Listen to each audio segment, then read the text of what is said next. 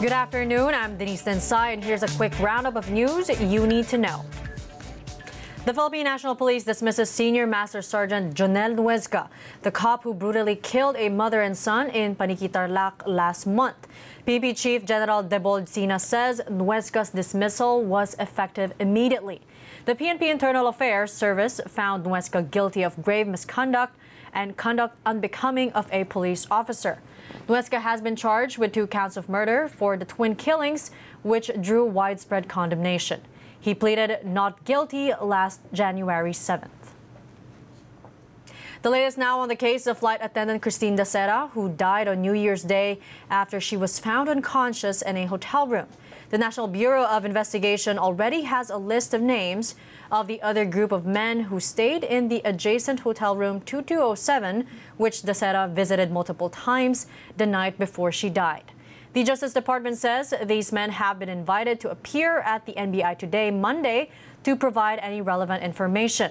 Dacera's friends, who have been tagged as suspects in the case, previously said they are uncertain whether Dacera's drink was spiked or not because she kept going to room 2207.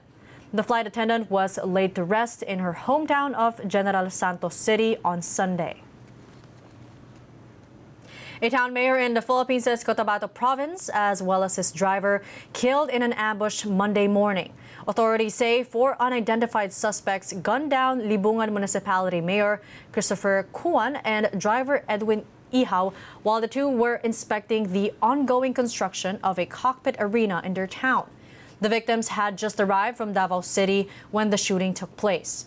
Cuan's name was included in President Duterte's narco list in 2016 but the mayor had vehemently denied his involvement in the illegal drug trade.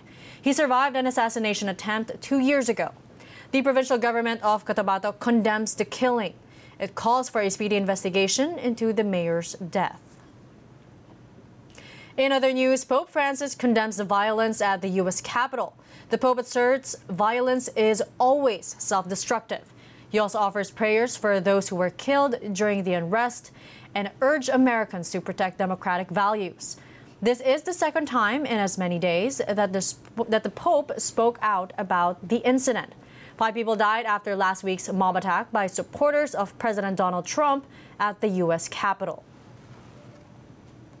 Meanwhile, the U.S. House of Representatives is moving to force President Trump out of office. U.S. House Speaker Nancy Pelosi will present a resolution on Monday calling on Vice President Mike Pence to invoke the 25th Amendment. The 25th Amendment allows cabinet members to oust a U.S. president who has been incapacitated. Pelosi asked Pence to respond within 24 hours, saying a vote on the resolution will be held on Tuesday. Now, if that move fails, the House would bring an impeachment case to the floor. House Democrats are poised to charge Trump this week with high crimes and misdemeanors over his role in Wednesday's siege at the Capitol. And those are the latest news at this hour. Stay tuned for more news on Top Story at 5. Keep it here on the ABS-CBN News Channel.